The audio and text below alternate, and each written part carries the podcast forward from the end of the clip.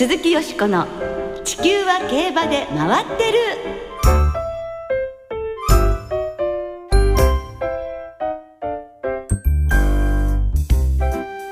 皆様こんばんは。お暑うございますがお元気でいらっしゃいますか？鈴木よしこです。地球は競馬で回ってる。この番組では週末の重賞レースの展望や競馬界のさまざまな情報をたっぷりお届けしてまいります。今日も最後までよろしくお付き合いください。今日ご一緒してくださるのは木和田敦アナウンサーです。どうもよろしくお願いします。こんばんは。こんばんは。よろしくお願いいたします。本当にもう暑い日が続いてるんですけれどもね夏バテ対策何かなさってますか？まあなるべく睡眠をね、ええ。きちんと取るように、あとまあそうですね、週に一回か二回ぐらいは運動しようかなと思ってますので、はい。何なさってるんですか？まあプールにええ。水泳を時々。え素晴らしい。まあでも三十分ぐらいですけどね、ええ泳ぐのは。まあでも良い睡眠と栄養。そうですね。まあこれを本当守っていきたいと思うんですけれどもね。私はねあの北海道に日曜日から行ってまいりまして英気養ってまいりましたよ。セレクトセールが。そうなんです。今週ははい。はいで日曜日から参りまして、ええ一歳馬のその下見っていう下見展示から見させていただいて、あの外国の方がねすでにもう日曜日でも多かったし、一昨年もやはり日曜日に入ったんですけど、その時にも比べても本当にあの下見に来られてる方がたくさんで、驚いたのはねその暑い中朝から人気馬っていうのはええ何回も何回も出ては、はい馬主さんが見せてって言うとそのままええ出るわけですよ。はいそれなのにね夕方になってもねきちっとしてるわけでやっぱりその人気馬になる馬っていうのはね ステージで言うと主役を張るわけですから、あー最初から最後まで出番が多くてもきちっとしてるな一歳馬なのにということがね今回大変勉強になりましたねか。。そういうのが本当に走ってくるんでしょうね。ええそういう馬が高い値段つきました。ねはい。はい。えー、2日間の合計の売り上げは史上最高だったということですけれどもね。はい1億円超えた馬の中では、ええ私はあのフランスの女王様だ、はいサラフィナですね、はい G1 参照してる、ええサラフィナの子供が一番顔形ええ。好みでした。ああそうですか。はい注目はこの馬だったそうですね楽しみにしたいですね。どの馬も本当に順調にね怪我なくデビューを迎えてほしいと思います活躍を楽しみにいたしましょう鈴木よしこの地球は競馬で回ってるこの番組は JRA 日本中央競馬会の提供でお送りします鈴木よしこの地球は競馬で回ってる。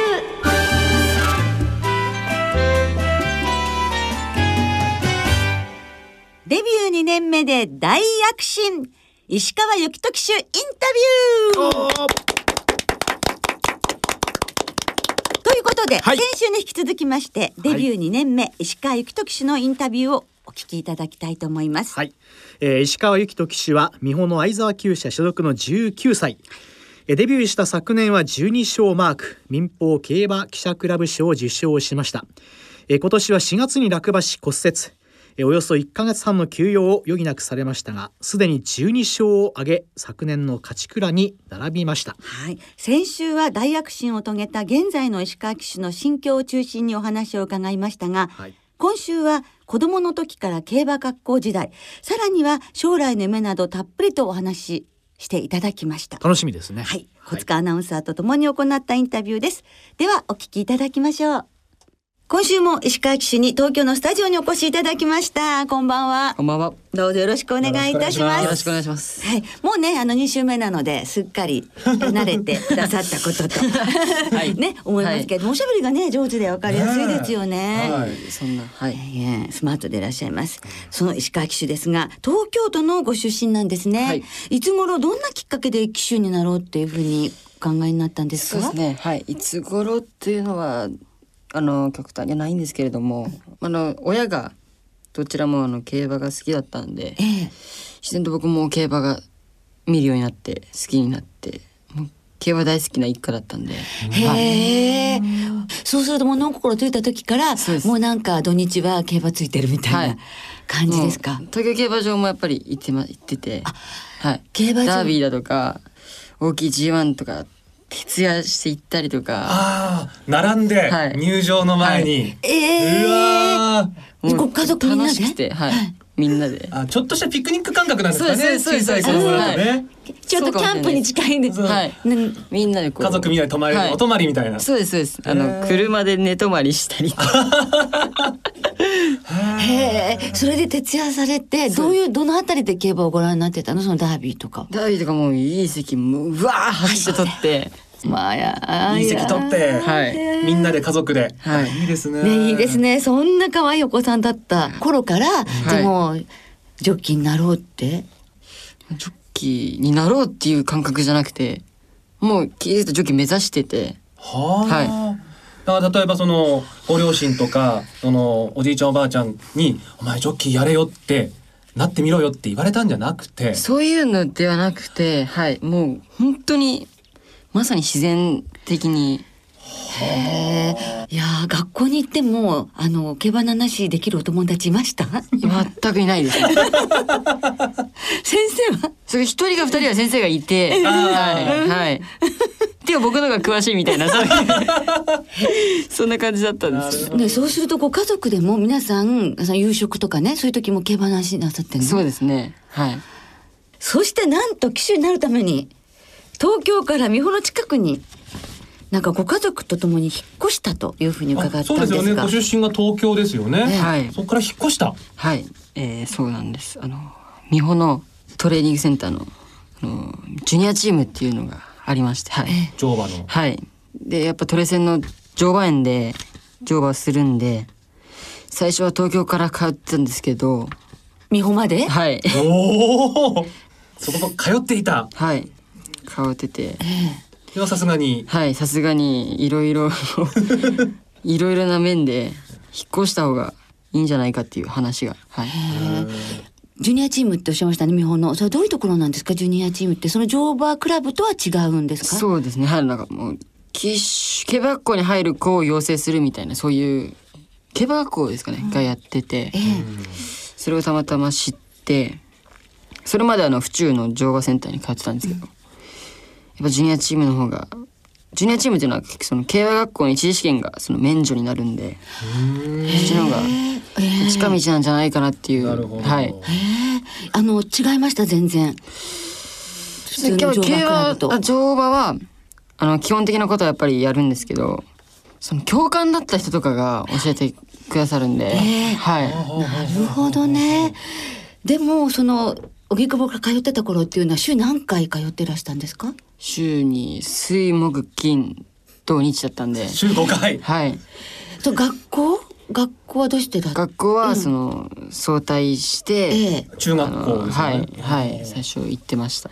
あのそれはご両親がこの子はジョッキーになりたくて、はい。そのジュニアチームに行かせたいんで、ろろはいあの学校に話してくれて、ええ。で早引けがはい。認められたんですか、はい了解もらってまあ、で学校側もね理解がありますね。でもそれでも早引けしてもですよ、はい。プレセンまで通って、で結構夜までやるわけですよね、帰ってきて翌朝学校行って早引けして。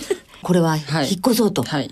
すごいです。ジョッキーになるための、はい。そのジュニアチームに通うために、ご家族揃ってお引っ越し。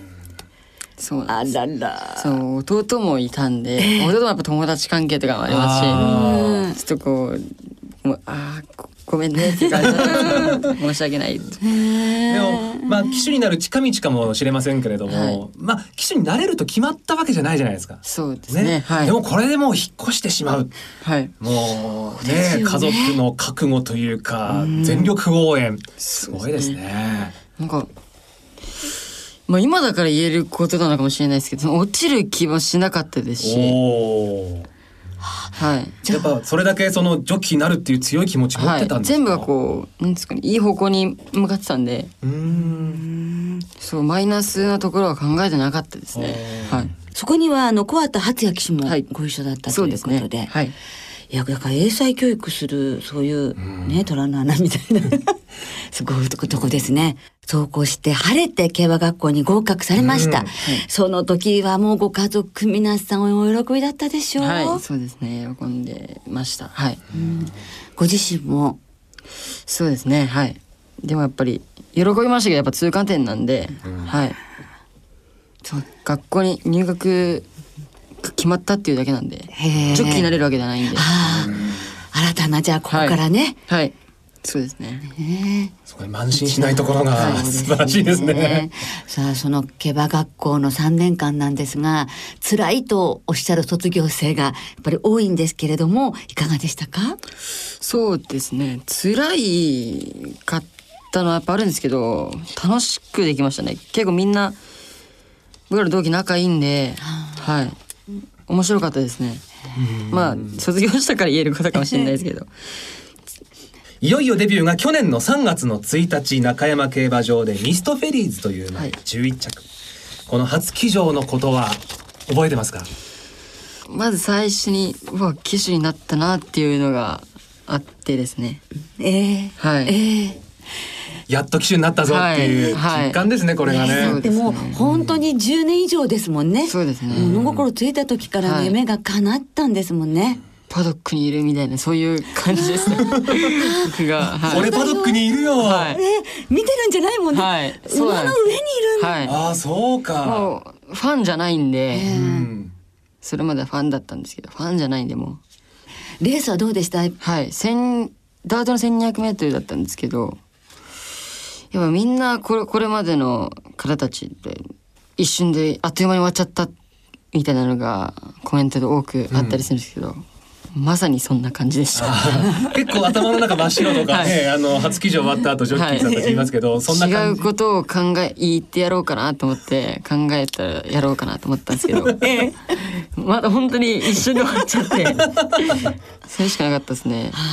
いろんなこと考えて乗ろうかなと思ったんですけどあっという間に抜かれてきますし。まあやっぱりこれが洗礼ということなのかもね。ね知りません誰しもが通る道ですよねきっとね。そして初勝利がダービー当日でした。そうなん6月ですよ。1日、はい。第2レース。西の空からというまで。11番人気での勝利でしたがこれはいかがでしたか？そうですね。びっくりしましたね。それまで全然乗せてもらってなくて本当に感謝の気持ちはもう込み上げてきましたねはい。根本先生だったりまあいろいろな先生に相田先生もそうなんですけれども、またダービーデーですから、ええ。ダービーデー朝から大歓声の一日でその2レースで多くのファンの大歓声があの初勝利のね記念のボードのところであったじゃないですか。はい。これ石川騎手ちょっと持ってるなと。同期の中で最後の初勝利がダービーデーっていうのははい。これすごかったなと、そうですね。僕もなんかその日の朝に今日勝ったらすごいですねみたいな話とかしてたんですよ。はい。あ今日初勝利だったらお前すごいぞと、いや僕が今日勝ったらこれすごいっすよあねみたいな話した。ら冗談交じりで言ってたんですよ。なるほど。本当にそう現実になったんでこれすっげえなと思ってちょっといろいろ込み上げてきました。ああそうですね、はい。はい。まあ、もちろんその初めて勝ったっていう込み上げるものもあるでしょうしね。あのだってちっちゃい時はもう場所取りで走ったダービーですよ、ね そうですね。それがなんかねそ外から見てたそのダービーのねファンのあの大勢の中のファンの一人だったのが、はい自分がウィナーズサークルでそのダービーをご覧になりに来たたくさんの方を前にこうインタビューを受けたわけでしょ。はい。ねいかがでしたか？いやもう何答えていいのか分からず、もうなんかあんま覚えてないんですけど、はい。あの景色はどうでしたか？いやファンのもう皆さんの。あの皆さんそのファンの皆さんのその声援がやっぱすごくてよかったなっていう本当にありがたいなっていうはい感じでしたね。ドラマティックですよね。ね。拉致の外側から中の方に入ったわけですもん。え えうん。そしてルーキーイヤーは最終的に12勝をマークされまして、民放競馬記者クラブ賞を受賞しました。その1年目をトータルで振り返るといかがですか、はいそうですね。やっぱその初勝利が6月の1日。でそこから徐々にやっぱりこのクラスも乗せてきてもらって結果的に結構最後も乗せてもらったんですけど12勝っていうのはやっぱり物足りない数字なんでもうちょっと勝ちたいなっていう印象でした。はい。そしてまた同期のね皆さんも活躍していらっしゃるんですが、ね。はい。やはり刺激になりますか？そうですね。はい刺激にはなります。もちろん。はい。関西がやっぱり活躍してますし全体で注目されたいなっていうのは僕あるんでええ。はい。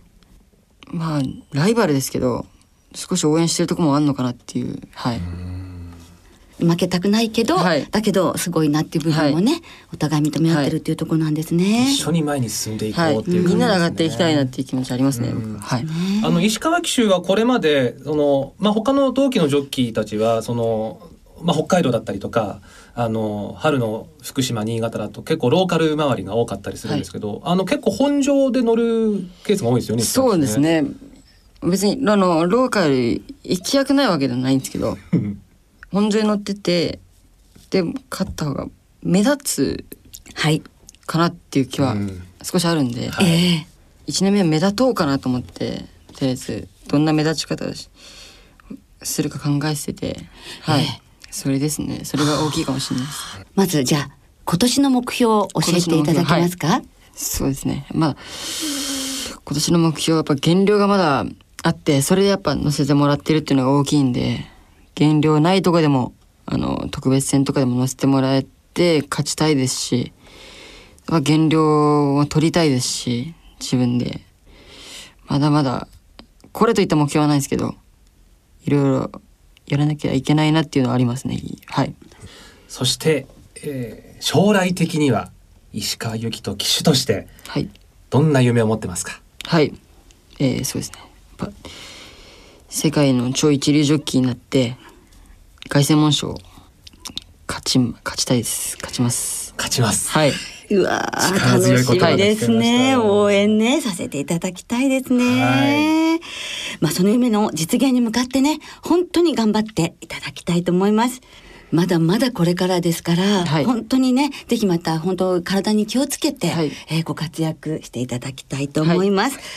先週今週と本当忙しい中どうもありがとうございました。こちらこそありがとうございました。応援よろしくお願いします。またぜひスタジオに遊びにいらしてください。はいはいどうもありがとうございましたたどうもありがとうございました。と石川幸人騎手のインタビューに週にわたってお送りいたしましたけれどもいかがですか？凱旋門賞勝ちますと言ってましたね。ええもう本当にですからちっちゃい時から競馬が本身近にあったわけですから、競馬の申し子のようなええ。ジョッキーですよね。自然にジョッキーになってそしてこれだけの大志を抱いてでもなんかつかめるんじゃないかって思ってらっしゃるっていうね。素晴らしい。あこっちまでこうワクワクしてくるような夢ですよね。初勝利が遅かっただけにね、はい。まあ、この後どうかなと思いましたけれども、本当に去年はその後トントン拍子にね、まあ、騎乗売り見てますと本当にスタートがちゃんと綺麗に出るジョッキーだなっていうの印象ほとんど出遅れるっていうのを見かけないですけどね僕はね。ご本人もそこをとても注意してるっていうふうにおっしゃっていますが、大事ですよね。そうですね。ね。今週も土日で15クラのねレース騎乗ということですからやっぱり乗ることによってまたどんどん腕も上がっていくと思いますので、まだ2年目ですからね今後どのように目が離せないですね。本当ですね、期待したいと思います。以上2週にわたりデビュー2年目で大躍進石川由紀人騎手インタビューお届けいたしました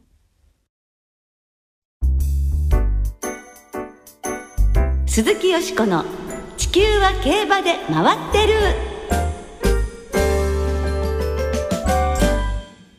ここからは週末に行われる重賞を展望していきます。その前に先週の重賞簡単に振り返りましょう。七夕賞はスタートを決め好位につけた2番人気のグランデッツァが残り1ハロンで先頭に立って3年4ヶ月ぶりの重賞制覇を果たしています。レースレコードでの久々の勝利。管理される平田調教師は皐月賞で一番人気になった馬このままでは終われないと語りサマー2000シリーズは使わず天皇賞秋マイルチャンピオンシップが今後の大目標となります。一方プロキオンステークスは好位のうちでレースを進めた4番人気のベストウォーリアが直線で逃げた2番人気コーリンベリーをあっさりと捉えきって連覇を達成しています、ねえトップハンで59キロをものともしない圧勝劇でしたね。はい、夏場は充電に当てて秋は南部杯。行くということです。統一 G1 の連覇を狙いますえー先週のよしこさんの予想はいかがだったんでいやしょうー聞かないでほしい。私両レースとも散々でございました。七夕賞77のねやっぱり七夕ですから、ゾロ目も買ったんですが結果66のゾロ目と。これからはやっぱ七夕賞は全枠のゾロ目を買うっていう ことが必要かと思いました。次第ですが、山本アナウンサーがグランデッツァ本命であ的中でございました。そうですか。ね事。アナウンサーの皆さんね順ええ。本当好調ですよね。特にあのこの担当の船山アナウンサーがはい。今年の夏はいいみたいですよ。いいみたいですね、はい。えーじゃあ今度教えていただかなきゃダメですね。本当ですね。はい。えー今週は日曜日に函館で函館記念が行われます。えー早速その函館記念を展望していきましょう。函館記念は芝の2000メートルハンデの G3 サマー2000シリーズの第2戦です。では今週もレースのデータをチェックしましょう函館記念の過去10年のデータをご紹介しましょう。一番人気の副賞率はわずかに3割で困っちゃうな。1996年以外3連単は全て万馬券。空に星があるように函館記念には万馬券があるんです。年齢別に見ると4歳馬の副賞率が38.9%で断然。高齢馬の活躍が目立っていますが年齢を重ねるごとに副賞率が下がっていきます。若いって素晴らしいですね。ハンデ別に見ると56キロが5勝上げ圧倒的でしびれ節。というわけで4歳馬萩野ハイブリッドが的中への金色の道。え？昭和41年のヒット曲？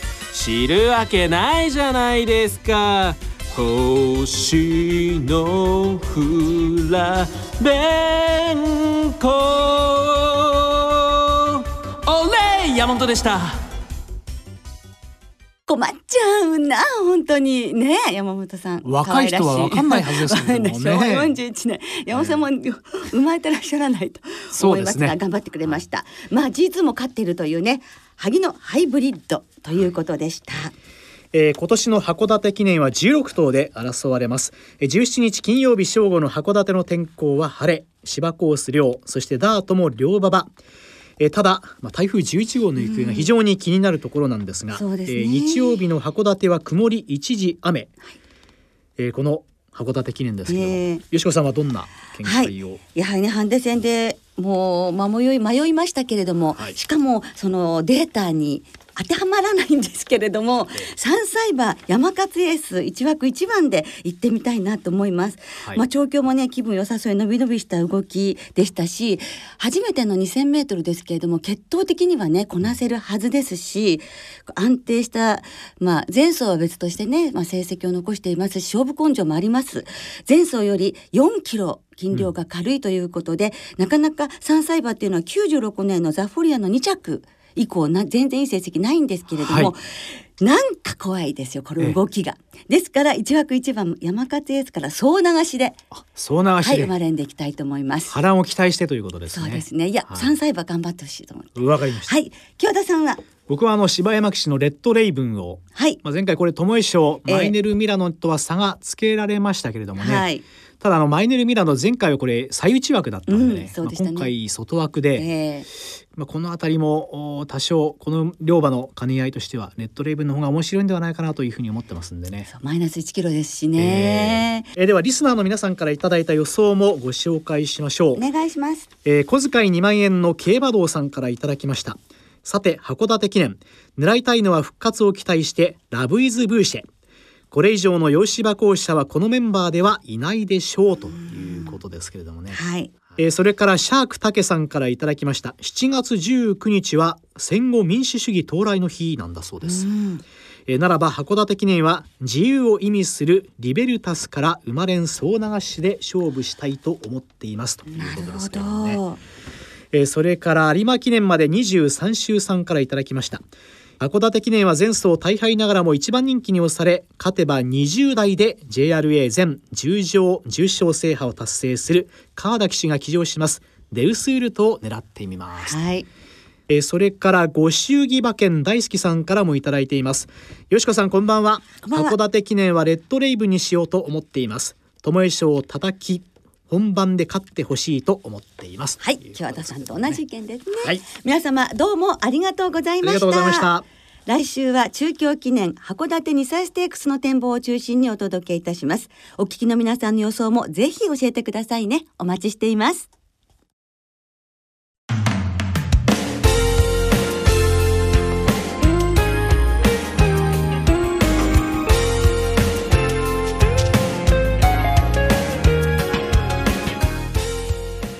ろお別れの時間となりました。今週末は福島中京そして函館の三条開催です。函館記念の表彰式のプレゼンターは今注目の歌舞伎役者尾上松也さんです。お昼休み最終レース終了後にトークショーも行います。函館記念で人気を集めるエアソミュールに騎乗予定のミルコ・デムーロ騎手。今回が函館初参戦となります。うん先週は福島で初騎乗。15日にはトルコジョッキークラブ国際騎手招待レースに参加してえー活躍しましたミルコ・デムーロ騎手函館でどんな騎乗を見せてくれるのか注目です。はい。えそれからちょっと意外なんですがデビュー14年目の田辺博信騎手も今週函館初参戦となります。そして川田優雅騎手全10条重賞制覇なるかというところも楽しみです。そうですねでは週末の競馬存分にお楽しみください。お相手は鈴木よしこと。木和田敦でした。また来週元気にお耳にかかりましょう。鈴木よしこの地球は競馬で回ってる。この番組は JRA 日本中央競馬会の提供でお送りしました